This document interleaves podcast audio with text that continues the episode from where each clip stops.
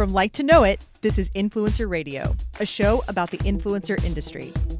This summer, I'm traveling across the pond to our London office to sit down with some of the most successful influencers in the United Kingdom.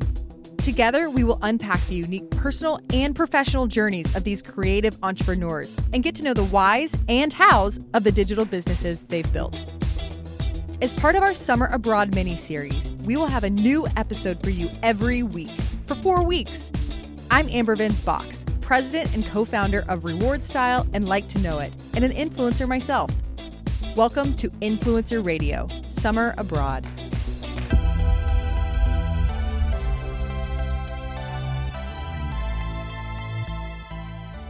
Model, brand ambassador, campaigner, spokesperson, columnist, and 2018 Like to Know It Voice of Influence Award winner. The queen of confidence, Callie Thorpe, and her digital outlets are lovingly respected as a warm hug to the influencer industry. She's known for her transparent approach and enthusiastic dedication to driving the Love Yourself body positivity movement here from the UK. Through her trailblazing Confidence Corner community, she's creating a platform for new voices who are redefining beauty. When you're not seeing Callie on the pages of Vogue, Elle, and Glamour, you'll find yourself being lifted by her wit and wanderlust worthy travel blogging. Today, we're going to talk with Callie about her journey, what's crafted her career and attitude to new acceptance, how to embrace diversity, and using influence for positive change. Callie, we are so thrilled to have you as our podcast guest today here in the UK. Thank you so much for having me. I'm excited. Well, Callie, your story is so different and has unfolded so differently from so many influencers. And I would really love to know really just about your childhood. Where did this all begin? Well, I live in London now, but I actually grew up in South Wales in a small town called Newport. And it was a really positive upbringing. I grew up with my nan and my granddad and a single parent household with my mum. And yeah, it was kind of positive. I didn't have a father figure in my life, but I I'd say it was just an all round good childhood, but I'd always kind of suffered throughout my like growing up and being a young teenager with um, weight issues and feeling like not 100% confident in myself and always feeling like I wasn't quite what I should be and that I needed to change and that I needed to kind of lose weight to be successful. That was the, the main idea of what I thought I needed to be when I grew up. In Wales, what is that like? For those of us who aren't as familiar with the UK, is that a small town or is it a big suburb of London? Um, no, it's it's about three hours from London. It's not. It wouldn't say it's like the smallest of towns, but it's definitely, I guess, a bit more rural than London for sure. I think it was difficult growing up um, in a place where I kind of felt a bit different from being bigger and being like slightly plus size, like from when I was, you know, in middle school, or you guys would call it like mid primary school, we would call it, um, into high school. I just felt like it was definitely harder there's more of a small minded thought process there and compared to london where people are like hugely diverse and there's a lot of difference and like difference is celebrated. I guess it's maybe slightly different there. Um, so that was at times challenging do you feel like your grandparents were um, advocates for you at an early age, or where did you find that strength?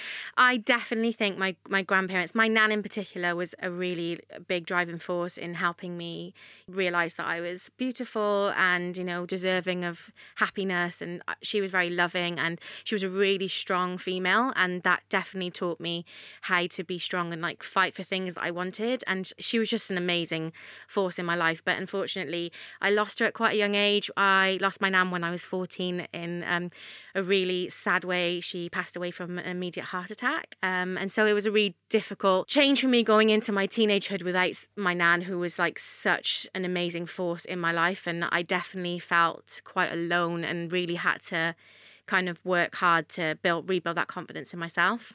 That's that's such a tragic age to lose anybody, but especially I think as a young woman, you know that that's a, such a critical period yeah. in your life. So um, how was your, you know, uh, were you living with your grandfather then at that point? So when my nan passed away, I, I was living with my back with my mum. Um, and like I said, my mum was a single parent. I didn't really have a father growing up. In fact, I never knew who my dad was at all. My mum actually fell pregnant when she was 23, traveling, working abroad in Spain.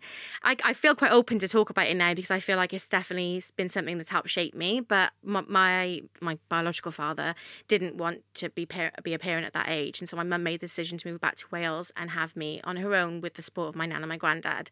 And it was definitely hard not having like the full kind of traditional family outlook into life and I always thought there was a part of me that was missing, but actually, upon actually trying to find my dad when I was 29, a couple of years ago, I um, I realized that actually it wasn't a big part of my life. In everything that I've done and built myself, you know, is is actually nothing to do with not having a, a father figure. And I that I did have a really wonderful father figure in my granddad, and that you know, not having the perfect setup does not define you. Fact, if anything, it makes you stronger, and you know, just gave me that bit more of a fight in life, and that I could do things by myself as an independent woman, and I don't need no man. Although I do have a man, but still. so when you went to go look for your father, what prompted you, and then what ultimately happened? Well, it was actually the idea of like turning 30 and like I'd never really known anything about him. I just knew that he was from Spain and I never really saw myself in my other family members. I looked very different. You know, my mum was always slim, my nan was slim, my sister was slim. Um, I had like dark hair, dark eyes. My family had green eyes and pale skin. And so I never really felt like I was, I never saw myself in anybody in my family. And so my re, like real reason to trying to find my father and my other side of the family was that maybe that I would be able to see myself somewhere else, but it didn't turn out as I wanted to. I actually reached out on social media for help to find my dad, and within I think only like seven hours, I'd actually found a contact for somebody who gave me his information, and I actually sat on the information for a really long time before I reached out because once I had that information and I actually saw I actually saw a photo of him, I didn't see myself in him at all, and I think I wanted that validation validation that I could and actually to, to feel like I had no connection to this person, it was quite daunting. And so when I eventually did write to him, he essentially denied wanting to have any relationship. And it was quite hard at the beginning because I felt like I had been rejected for a second time by someone who wasn't part of my life. And it was like I offered myself up for rejection that I would never have needed to go through. Mm. But it did teach me something really important in, in the fact that everything that I have done and everything I am and everything that I've built for myself is all to do with me. I owe that to myself and to my grandparents and like my family that are supportive towards me. I, that element, not having him, wasn't the be all and end all of life. And I think that's such an important message to share that you can empower yourself and you don't need to have validation from anybody, especially not biological family members. So you know and that's something that i want to talk about with you a little bit later is these these kind of sources of strength in your life but i think that's something that i've seen in my own life and in my friends' life and and then in younger children and it's not always the biological parents that are the ones yeah. that are that are really impacting them. I think that that's a challenge to all of us as adults to think about how are you living out the way that you want the younger people whether that's a child or a niece or a nephew or even just younger influencers mm. modeling that behavior for them. As a new young mom, I I have come to find that my daughter does what I do and not what I say. Yeah. And I think that that's something that comes out actually through your story of being inspired by other influencers. So we'll get to that. You know, growing up in Wales, what did you do to entertain yourself? Oh, there was everything there that I guess is in London, just on a smaller scale. So I always kind of like, I was always. I guess you'd say I was kind of popular in school, but and I always had like really positive friends. But I also was really big into theatre, and I loved musical theatre and drama and and all those kind of things, which was like a kind of real big passion of mine. And it definitely gave me the outlet because I felt like when I was on stage and like singing and with other people that I could be a character above myself. And I felt like I always kind of played a character every day, playing a bubbly, like plus size woman anyway. But when I was behind the scenes in drama, I could be something completely different. I could be whatever character I wanted, not the one that I was playing myself. So it was kind of just a really positive experience, and I just really, really enjoyed it. Would you describe yourself as an extrovert? Oh, absolutely. If anyone met, knows me, met me, they would. No one would call me an introvert. Absolutely not. Yeah, I'm definitely outgoing. I've always been outgoing. Yeah, I really believe in like embracing that. I think people who, um, who are really kind of outgoing sometimes feel like they have to like minimize themselves and be quiet and not be seen. And I don't.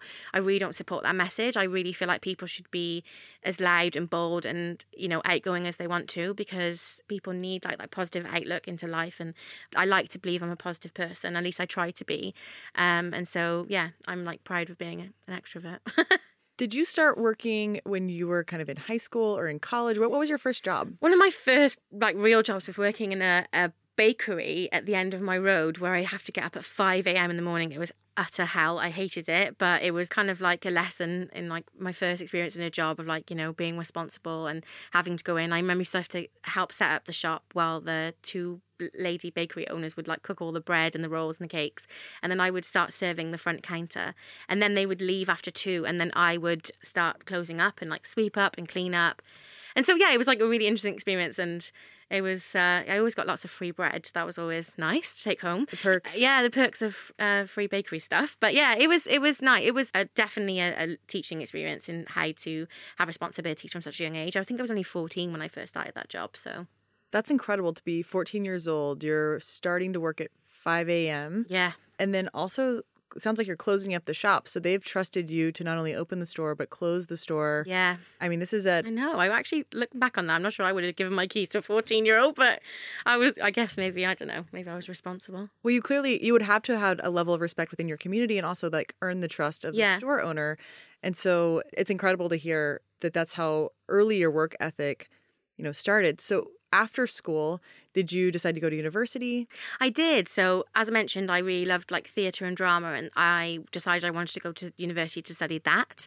But actually, in a weird twist of fate, I ended up not studying that as a degree. I, I went in studying drama and, and religious studies as another side module, but I really struggled actually studying um, theatre studies at university because the intention was to potentially maybe be an actress or a drama teacher. I wasn't sure, but I really had this like secret urge of wanting to be an actress. But I found it really hard um, with the pushback of kind of like the reality of what being an actress is. And I was told by a few teachers, you know, is you have to work 50 times harder because you're plus size and that, you know, actresses need to look a certain way. And I found it quite disheartening. And I just don't think I was really ready to put myself through it. So I decided to leave the course and I actually changed that course to a human rights degree and religious studies degree in, in combined.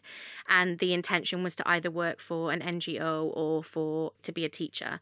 Um, but I absolutely loved the course. I love the people on the course and it just taught me so much. And I just I'm really proud to have studied that degree. I'm stuck on what your teacher said to you. Um, Yeah. I mean, where do you think that that was coming from? Now, as an adult looking back, I'm surprised to hear that that was what was communicated to you. I think it's just because in the media you don't really see a lot of diversity, or you definitely didn't. You know, maybe six, seven years ago, there's there's definitely been a big change. But I think the reality is that people have this ideal of what beauty is and that's it's kind of like very much stuck in a box. And so it's always the idea that if you are anything but that you have to work harder because if you naturally fit all the tick boxes, then you are going to get in easier. But if you don't, then it's like you have to prove yourself even more. You have to be even more talented. You have to be a bit better than other people to stand out. Otherwise, you just fall in the background. And so, as much as I was an extrovert, I always had this lack of confidence in myself, in like how successful I could be, because I always felt like perhaps I should lose weight because that would be the only way I would truly be successful. And that was a lot of the messaging that I was taught just from growing up around that kind of messaging in the media. There just wasn't many plus size women that I could see like myself on TV or in fashion magazines or anywhere really. And so I guess that kind of just eh, stuck with me. And that's how I had this kind of messaging to myself. Yeah. I'll say how unmotivating for someone to tell you that you have to be 60 times better than Yeah. than somebody else. But you know, you you pivoted into something that it sounds like you loved. So Yeah. what was it about the human studies that that caught your attention? Well, I just really loved the idea of um, studying other people's cultures and religious experiences and faith and kind of what makes people who they are. And i just i love diversity. I love learning about other people.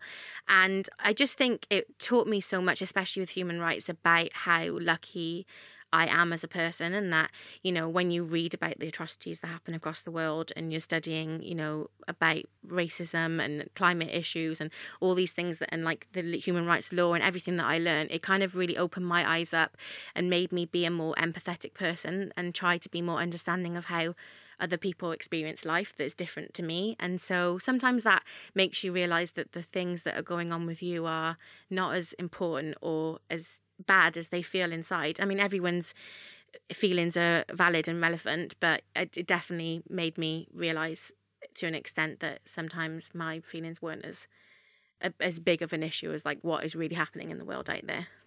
After university, what do you do with a, a, degree in human rights and religion? Well, I tried when I first graduated. My idea was to either go and work for an NGO, um, a charity or nonprofit, and um, I wasn't 100% sure whether or not I would actually be able to do that.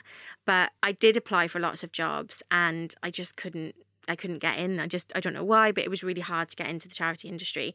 But also I was toying with the idea of being becoming a teacher and studying like a teacher master's degree and becoming a religious studies and human rights teacher.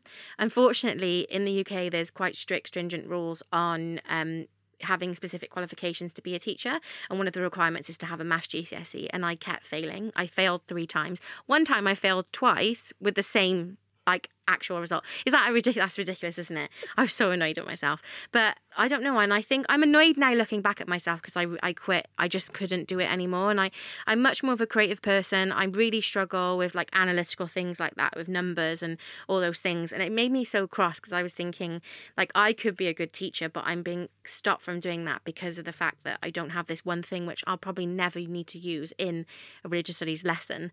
But yeah, so it definitely navigated me to kind of where I am now. So I'm really glad, and I think it was the right thing for me. But it definitely is something I don't necessarily regret, but I, I kind of sometimes feel a bit disappointed that that was the one thing that I didn't try harder with. That this one maths thing really stopped me from doing what I could have potentially been mm-hmm. another career.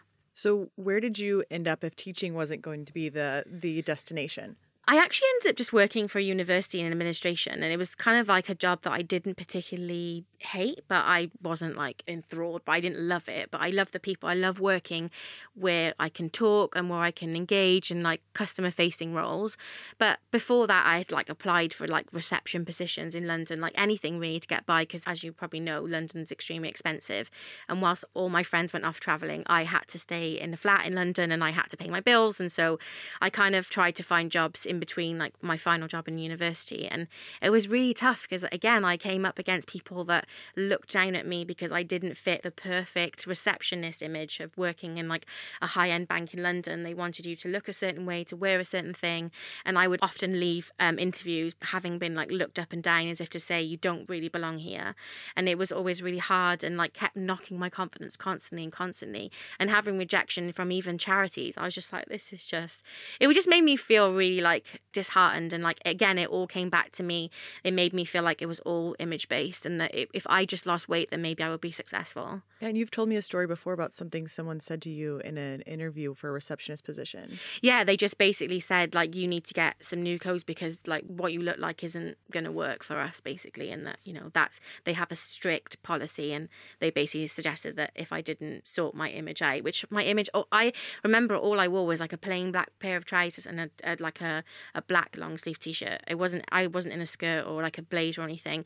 But it was really again, it was really hard at that time, like seven years ago, to find plus size clothes that was professional office wear that was made me feel confident. I didn't have that option. There wasn't those kind of clothes out there at the time. And so you know, it was hard to be basically looked down by somebody to say, you know, you're, basically you're not thin enough to be in this office with us. At what point did you decide that you had a voice and that you were going to start speaking online? Well, originally, my kind of presence online started in, I guess, from kind of a negative space. After that point of feeling really disheartened about my life and where I was at, and the fact that I hadn't been able to be a teacher, and the fact that I hadn't been able to be an actress, and it was just all, you know, I felt really like in a really dark place in my life. And I kind of felt like at that point it had to be my weight. And so I thought, well, I have to lose weight. Everyone wants me to lose weight. Society wants me to lose weight. You know, I just wasn't happy. And I really believed that if I did, that I would become successful. And so I started an online um, blog called Slimming in the City. I thought I was Carrie Bradshaw, but like 200 pound heavier. But it's fine. I loved my life and I was like tapping away, thinking I was the greatest thing with this blog.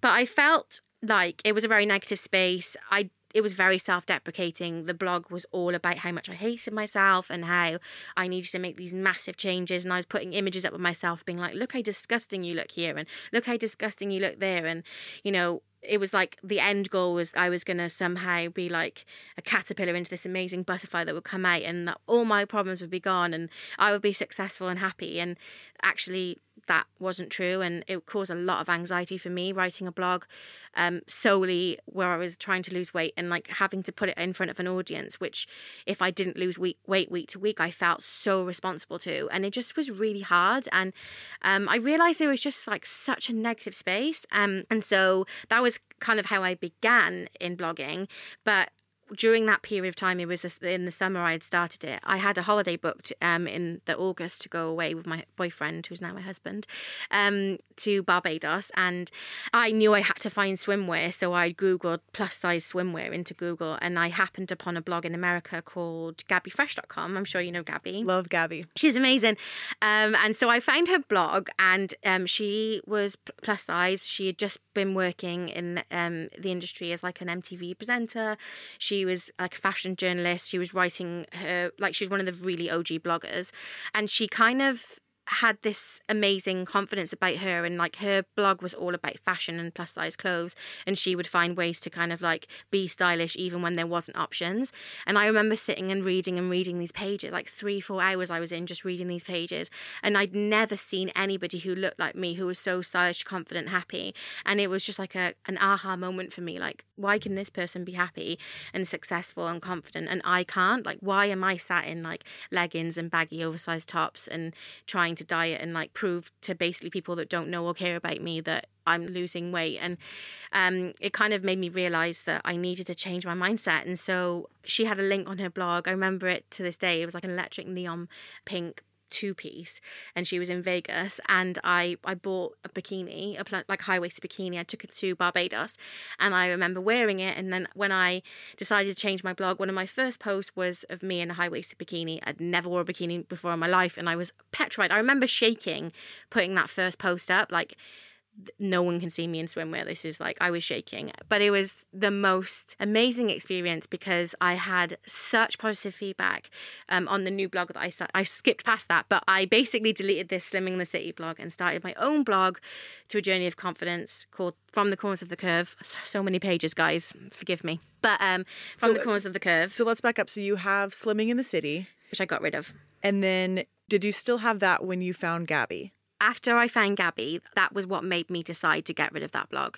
It was kind of like that moment of this is not a good place to be in and it's not taking me anywhere. I'm not getting anywhere with it. You know, I can still I can still want to lose weight and be healthy, but I don't need to have this blog that's like such a negative space. And so I started a new blog called From the Corners of the Curve, which was a, a place where I could kind of journey my road to confidence and share with other women who might have been in the same position as me where they hadn't wore fashionable clothes or they hadn't tried to do things they hadn't or wear a bikini or all these things. And I thought, why can't I try and do the same thing? So that's how it started. And so, yeah, one of my first posts was of me wearing a bikini, and it was just so well received. Um, so many women could relate. They said how they had felt they weren't deserving of wearing swimwear, how they'd never been to the beach before, how they wouldn't even dream of putting swimwear on, but seeing me in in the swimwear with similar body made them feel like they could. And I just thought for a moment maybe you know what gabi did for me maybe i could do for somebody else. And so that was kind of how it began. And it just really really went from there. It, snowballed into something way bigger than i ever thought it could be. It's incredible to me that this girl that you've never met that lives thousands of miles away can within just you know reading a few blog posts from her you've had a, a moment of clarity of what I'm doing is so negative. I can close this down. I can start something completely new. And when I when I hear your story and I think through whether it was the theater teacher or the the receptionist interview, these other places, these moments that people had an opportunity to pour into you and give you confidence, and then this was this was the moment that actually changed everything. Yeah. And, and this woman has inspired you to the point of, of now you lead an entire community yeah. of people that are now inspiring others and and what it's so interesting the way it ties back to your human studies where i'm sure what you saw is that there's usually a single woman or a single man that's on the right side of history, but at, at yeah. the time is has a very unpopular opinion. Mm-hmm. But then they ultimately change the world, and yeah. and really what happened with you and Gabi was that spark. Yeah, so. it was amazing, and like I'm so lucky that I get to call Gabi a friend now. Actually, we just spent my 30th birthday in Palm Springs together, and an amazing other group of incredible plus size girls that I've made friends with in the influencer industry. And she definitely, like, I always give her credit because I feel like people often forget, like, the original people that start these things. And I always give her credit because she definitely helped set me on this path. And, you know, I say that it isn't just me, like, anyone can do this, anyone can start their blog and be that person or share their story and share their kind of experience and their niche and help someone else like it's it's kind of like a, a, positive wave and like once one person helps it can just it's a rolling effect and, and and anyone can do it so it's just yeah i really really am happy that i'm find Gabi on the internet. so, you went from posting a bikini shot to today, obviously a wildly successful influencer. And so tell me a little bit about that journey from from launching the new site to kind of where you got to today. So after I I ran from the corners of the curve, it kind of kind of snowballed. I was started to get asked by brands if they could send me clothes. I was invited to do a professional modeling shoot with a brand called Evans that was is a UK plus size brand. I did it with a designer duo called Clements Ribeiro, and it was really incredible. And it just kind of spiraled from there. And then as time went on, I kind of built that audience with and a readership on both my blog and Instagram when that first came around, where I would share my journey to confidence and style and ideas and when I first got reward style. I, am also an original reward style girl. I like to say that. um, Gabi referred you. Yeah, Gabi referred me, and so um, she was like, "Yeah, this is a great like affiliate link website. It's so easy to use, and it also was great because I could actually help people like me who couldn't find clothes. So I would do all of the work for people to find like and make it easier because I felt like there wasn't a space for girls like me to find clothes in their size that were fashionable and to kind of give people ideas of what to wear. And so, from the corners of curve was like a really big chunk of the start of my career. But at one point, I made the decision to take from the corners of the curve over to just my name. So now my website is just calliethorpe.com. I think I, I felt like I wasn't just a blogger anymore.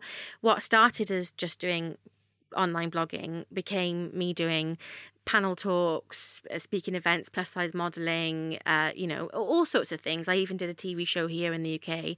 And so I felt like it, I felt more mature. I felt like there was a change, and I just felt like Callie Thorpe was me. I was self-identified as myself, and kind of it just felt like the next best step for me. And so it was all encompassing everything that I do, but also still that space people could come and uh, find amazing clothes to wear. So you don't just have Callie Thorpe, you also have other outlets. I do. I have many.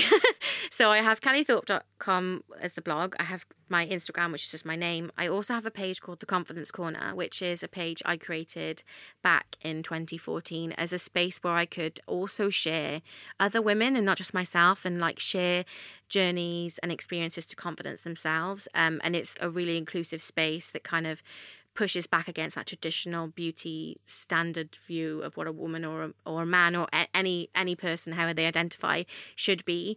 And so it's a very positive space that I like to use. And I also have another page called Wellness Our Way which is a an inclusive wellness page that I run. It's, it's much smaller but just a nice community to try and you know um, share with people that feel like they don't feel included in the fitness or wellness industry. And and yeah I guess I've I've kind of done all these little bits and bobs everywhere just to try and like keep building my community and having conversations and discussions and always pushing the boundaries and where where I feel like things aren't included, like making a space so people feel like they, they have a space to come to. I think there's a valid business discussion here, which we're starting to see in the market, which is people who are what you call self-identifying. And so, mm-hmm. whereas you used to have from the corner to the curve, now you now it's calliethorpe.com. And what we've seen actually play out is um, there's very different business intention for each of those things, right? And so, mm-hmm. what you're saying is, I'm I'm a model myself. I do speaking engagements. I'm a television star. Mm-hmm. There's actually a place for fans of Callie Thorpe, and so that has really become a, you know a destination in itself. And then you also have the confidence corner and other things that are branded without your name. Yeah that are really businesses that you're able to even have other people run in the future if you yeah. want to. And so this is a moment if you're thinking about your own site and what you should call it, and maybe it was something with a cute color and a favorite flower or something mm-hmm. from the, the early days of blogging yeah. where everyone had very cute names, there's still very much a place for that. And I think what it sounds like Callie's decision was, you know, actually I become a public figure in my own and so I'm able to actually separate those businesses. Yeah, that's exactly what it was. It was kind of creating that. Also, for some reason, I found it quite hard because from the corners of the curve was quite a mouthful. So it it felt like when people were searching for me, it was difficult for them, and they would often just search from the corner. And there was a book that was called From the Corner of the Eye that people kept searching. It was like one of my biggest search terms, and people were just searching for my name. And so yeah, I think that was always a key thing of like when as a tip, a little quick tip I give everyone is if you're thinking about starting a blog not with your name, to always think of something that's quick and snappy because it helps people find you easier. Uh, having like a long drawn out name is difficult for making Instagrams and everything. And I wanted a coherent space as well. I couldn't have like Callie Thorpe on Instagram from the corners of the curve there, Confidence Corner. It just needed to be somewhere coherent. And so that was, you know, making it kind of more professional and to be taken seriously more as a as a blogger, influencer, whatever way people like to identify that. I wanted to be taken seriously in the industry. So, how long was it from when you started the new blog to being able to support yourself from the blog? So I've actually been blogging for seven years, but I actually signed with a management agency, I think end of 2014, beginning of 2015. And that kind of was where things really changed for me because I had, I guess, a team of people that, that came on board with me and were like, we can see the direction of your career and we can help build that for you. So I signed with Milk Model Management. Um, and so they created an influence division and they were really a key component in helping me source much bigger deals than I could ever have sourced myself. I still worked whilst I also had this full time blog. And even when I used to have my column with Marie Claire, I did that full time and my blog full time and I had a full time job. So I was juggling all these things and I needed some help and I didn't know where or how I was going to get that help. And you know, in hindsight, I wish I'd have left my job sooner because I think that would have been the right decision. But I made the choice at the time because, you know, I was trying to be, uh, you know, financially good and like save money and try and think, well, whilst you're young, you can you can juggle this. But it got to a stage of needing someone to help me, and so Milk have been really great in helping me source really amazing um, collaborations with brands and just developing me. And the one thing I find that's really helpful is like I as mentioned, I don't like maths, I don't like numbers, I don't like discussing money. I'm definitely the face of my own brand.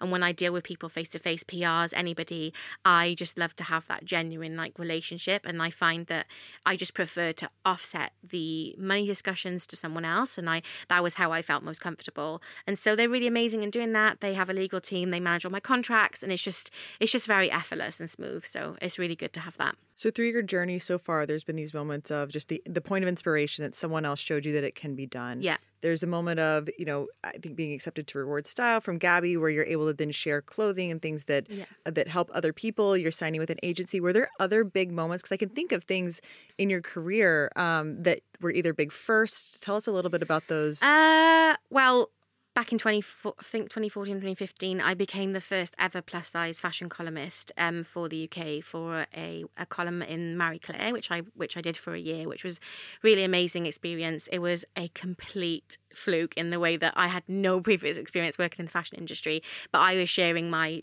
fashion clothing and there just wasn't anybody doing it. So um, it was definitely a fake it till you make it situation. And that's what i always tell everybody now. I'm like you know what? Sometimes when you go into any job you're never going to know everything and that it's all about learning as you go.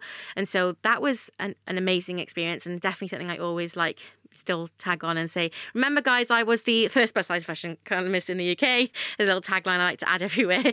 And yeah, that was an amazing opportunity. And I think also one of my great achievements was, you know, being featured in lots of magazines uh, just to be included. But also, one amazing experience I think was uh, a feature I had in Vogue. That was incredible. I, I was I I remember a follower of mine sending me a link and saying, "Have you read this?" And I clicked onto it, and it was like the title was the must-have bikini of the season. And I was scrolling through and it was like Ashley Graham, Selena Gomez, Gigi Hadid, all these amazing models. And then I just saw myself and I was like, what is happening?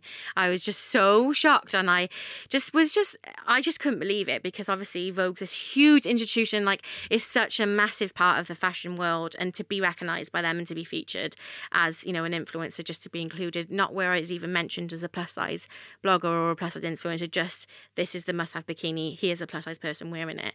And it was like such an achievement for me because, you know, I really fight for inclusivity but I also love the idea of just being recognized just because of who I am like because of what I share and not necessarily because of my size. And so that was an absolutely incredible experience and something I will always feel quite proud of. So that was definitely a big career moment for me. So it's been about five years now since you've been really kind of pioneering this space over here. Was there kind of a tipping point moment where it just became where you were just broadly accepted and kind of loved by the community or, or is it still a challenge I have the nicest community ever. I have like majority of my Instagram followers are, are women. Uh, like I'm like huge, like nearly ninety percent of my followers are women. So, you know, that was always really important for me, and I always have so much support. And what I love about the community that I've built is that we actually have engaging conversations about all sorts of things, like you know, real life experiences, um, fashion, travel, like everything, like home life. Just you know, I share part of my life with my husband online, and I just love that my community is so supportive, and they just really root for me, and they kind of like you know when anything exciting happened to me. I remember when I uh, was on the cover of a magazine um, for a mental health magazine in the UK, and it was in in every shop in the UK, and I remember thinking I've just done a cover of a magazine, and I had so many of my followers go out and buy this magazine and like tag me and be like, oh, I saw you in Tesco, and I'm like, oh my god. And they're just so supportive and loving. And like i think that's so important because what i wanted was to have a community where i felt like people could relate to me. And i don't want people to leave my page feeling like they need to be more or have more in life. I want them to feel like coming onto my page is like a warm hug. Someone said that and uh, they used that in the beginning so i'll say it. But yeah i just want people to feel like comforted and feel welcomed so, for those that aren't as enthusiastic about the community, do you still have trolls or how do you deal with people? I definitely do. Unfortunately, that's the negative side of being a person that puts themselves out there that is different.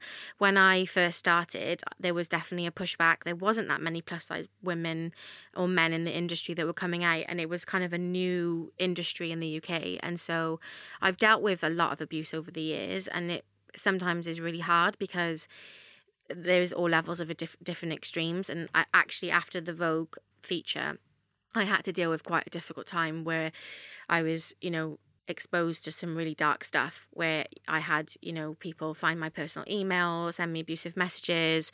Um, a lot of people didn't really agree with me being in Vogue. They said that I was too fat to be in Vogue and that plus size people shouldn't be allowed in magazines and, you know, just finding like really nasty ways to basically abused me. I had to close down the comments on all my YouTube channels, and they just found like ways to just send me abuse, and it was really difficult. Even when I think back to like times when I've had moments where I've shared online with my wedding, like I once had someone like find a picture of my wedding dress and make awful comments saying I I look like I was a, a white beach ball, or I look like I just done the fat Greek wedding all over again and things like that, things that you never think are going to happen that like really take away from special moments in your life.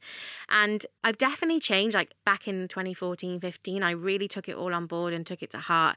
Um, dealing with that time after the Vogue incident, I had to actually call the police during that really difficult stage in my life where I honestly was on the verge of leaving the internet and just going to work in admin again because I felt like it just was so awful and like the level of the abuse that these there was actually a group of men that put me onto this horrible hate forum and the kind of ways that they were talking about me and dehumanizing me and saying the most awful things you could possibly think about.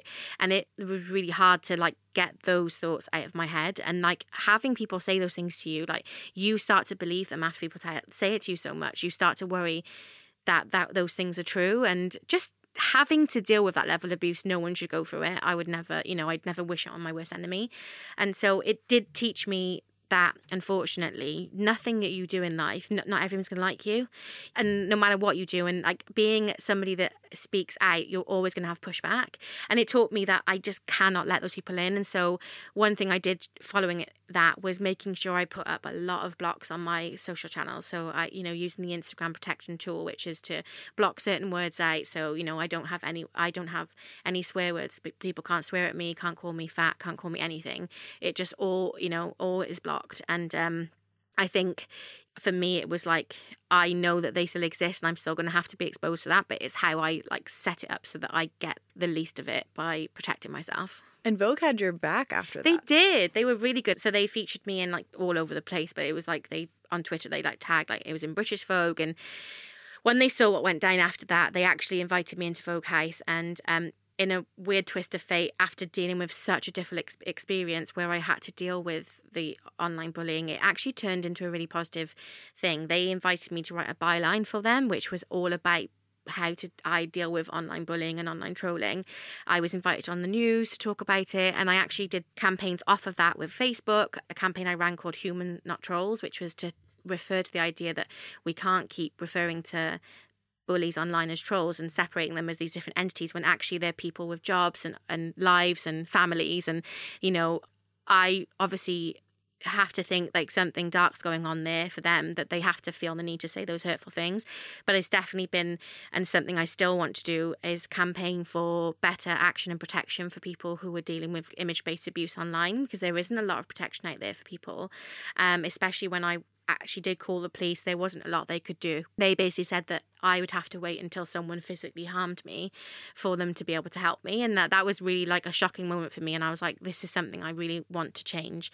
And I, I now I realize that I cannot go silent and I cannot leave the internet because I have to be somebody for other people who are scared of being themselves and being who they are and, you know, not being accepted. If I don't stand up and say, like, look, this is this is wrong, then they won't feel like they have someone on their corner. And so if I can stay there and be that person for somebody, and I can stand up and say, you can say all the things you want to me. You can put me on all the hate forums. You can call me names on every single brand I'm featured on, but I'm still going to keep posting and I'm still going to keep inspiring people and I'm still going to keep encouraging people to live their best lives and to be confident. And that in itself is the end win. That's the win in the end. If I'm helping someone else, then they, there's nothing they can do. yesterday you were featured on the Like to Know It handle. I was. It was beautiful uh, content. Your interiors, your husband, all of your fashion, and the community absolutely adored it. They were so nice. I was just saying earlier, like, I love the fact that there was like such a positive response because, you know, there was definitely mentioned before about trying to see more plus size women on the Like to Know It page. And um, I shared an image which was on the Like to Know It page earlier this March during my birthday, which was a group of my girlfriends in Palm Springs. And it was so well received. And, and then people were saying, we want to see more of this. And so you lovely guys invited me to do a takeover. And it was just so nice seeing all the comments. I feel like it's a really positive space. It's so different for me because usually when I'm featured on brand pages, I still have to see those kind of not so nice comments. Um, I can't hide away from everything. Unfortunately, some things still show up. But it was just nice to see a really supportive community of women that just really love fashion and they're just like, it was like people were saying, "You look great. I love that jumpsuit on you. Oh, so great to see this. Um, I would love to see more plus size women here." And it was just so, just so nice, and it made me realize that actually there are so many amazing women uplifting other women, and that's that's what it's all about for me. It's like um, empowered women empower women. Yeah, I just thought it was just a really nice, lovely experience to be part of. Callie, you've achieved so much. And for people listening, it's like, wow, in five years is in Vogue and has a byline in a TV show in these multiple sites, and she has a great relationship with her husband. Um, it, it, all actually it looks super super sparkly, but I'm sure there's still things that you're still learning and still achieving. So, oh, absolutely. what's on your mind lately that you're just uncovering and discovering for your business? Well, I guess ultimately, I wanted the space to be kind of a realistic space where people could feel like, yes, I'm doing all these amazing things and I can inspire someone to feel like they can do the same, but ultimately they can also feel like they can relate to me. But I'm still like learning so much. I'm still just, I'm just stepping into the traveler um, influencer area. I'm, I've did my first major trip earlier this year to India. Um, and I've just, you know, I'm, I'm kind of stepping into that arena where I feel kind of out of my depth. So it's it's new and I love traveling and I'm really kind of proud to like represent people and say that look traveling is for everybody. It's not just for one type of person and that you know you don't have to look like the perfect person on a beach in the Maldives to enjoy travel. And so especially with plus size women who actually message me and say that they are scared to go traveling because of like how they look and how they'll be received and or you know even just taking a flight. Like it's a very anxious experience for somebody especially when they have to deal with you know backlash from people who aren't very kind. And so if I am doing it and saying, look, I can do it, you can do it, it's like I definitely want to step into that arena. It's it's a learning curve. It's hard work traveling and trying to manage businesses and trying to manage a, a marriage and you know all the things in between. But I'm absolutely loving it. Um, and I just really also need to like kind of eventually get an assistant and someone to help me because I do it all by myself and I'm like sometimes I struggle and I'm not the best when I get back to my email. So sorry to everyone who's listening that's ever emailed me and I'm 2 days late. But um I just yeah I need to get some support and you know there's so many things I want to do with the business. I want to start my own podcast. I really want to run with the confidence corner and make it more successful. Maybe eventually start workshops with it about helping other women in, with confidence and you know how we can do that in, within the fashion industry and just yeah make a space where people can feel like they feel welcomed and not not included. From a, from a business tactics standpoint you mentioned to me you're kind of thinking about your imagery different today I find that I'm a, as a person, I'm kind of in between like the really aesthetically pleasing, aspirational image and the realistic. I sit somewhere in between, but I also like to mix up, you know, beautiful imagery of me in stylish clothes on shoots and traveling away, but also like showing my real side of life, like me in my pajamas, in my pants, or whatever. Um, eating cereal. so um, I kind of like to mix that up and show people that there's two sides. You know, everything that everyone puts up online is it's the it's their best part of their life, and that's so great. And like whatever way you choose to run your your page is important. But I definitely want to make the space kind of feel both aspirational but realistic and make people feel like they can see both sides of me for that. If someone was starting their influencer business today, what would you tell them? As mentioned with the tip earlier, is if you're thinking about not doing your name, think about a name that is something that you feel passionate about that will stick, that makes sense and is coherent. But also um, find a niche. Ultimately, there is a space for absolutely everybody. And I think what is so amazing about the influencer industry, the blogging industry, and this kind of world that we have basically created from scratch that didn't exist before is that it it's it's about storytelling and it's about sharing your personal life and your own story and using that in a positive way. So whatever that might be for you whether it's your uh, whether you love plus size fashion whether you're a petite uh, person that wants to share petite fa- fashion whether you're a tall person that wants to share all the best tall you know it, it there's so many options out there. You can talk you can be a mum and talk about what it's like to be a mum and absolutely everything. There's so many areas and interests people would want to find out um, from other people and want to feel like they're part of a community. And I think that is really what is the core of it all is building community. It's not about being an influencer just to get free stuff. And it's not about being an influencer just to have notoriety and just be seen as somebody. I think what is beautiful in having a page and having a presence is having a community where people can relate and they can feel like when they see you or see your page or whatever, they can feel included and want to kind of yeah and just and just feel inspired by you. Well that's definitely what i feel. I always find like i think the term influencer is still very not 100% everyone's on board with it and i even to myself struggle with it because i if i'm going to influence anybody it has to be for me influence with purpose. I don't want to influence people just to just for the sake of it. I want people to feel like when they're influenced by me it's because they're influenced to be confident they're influenced to be happy to to feel like they can do anything and i don't want them to leave my page thinking i wish i had more money i wish i had better a better house or i wish i had a better husband i don't know. But i just want people to feel like they can achieve just as much. Um, because I definitely feel feel like if I told 16 year old Callie what she'd be doing now, like I would not imagine myself being in this position. So I use my position and my job as definitely as privilege.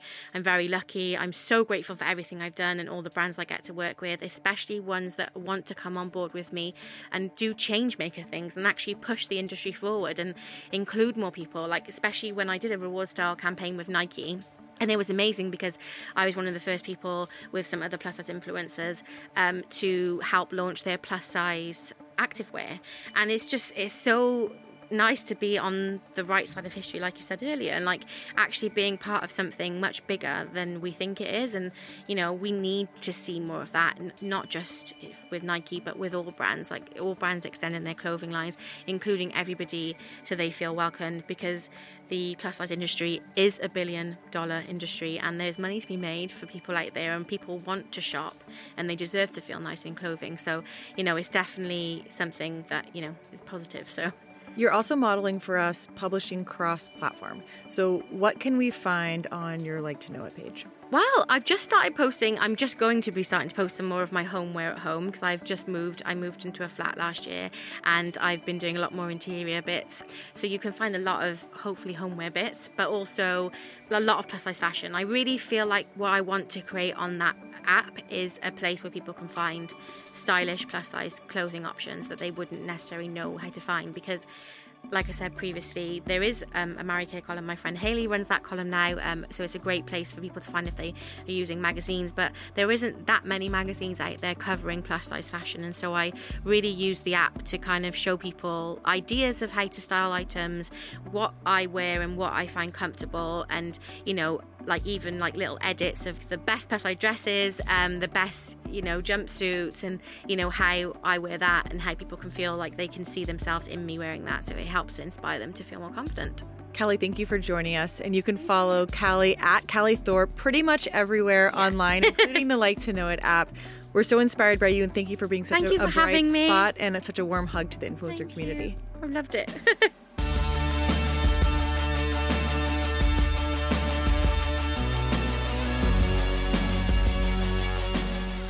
Thank you for listening to Like to Know It Influencer Radio. Follow Callie for the best of Like to Know It Curve content from all around the world and get inspired by her self love journey in the Like to Know It app at Callie Thorpe.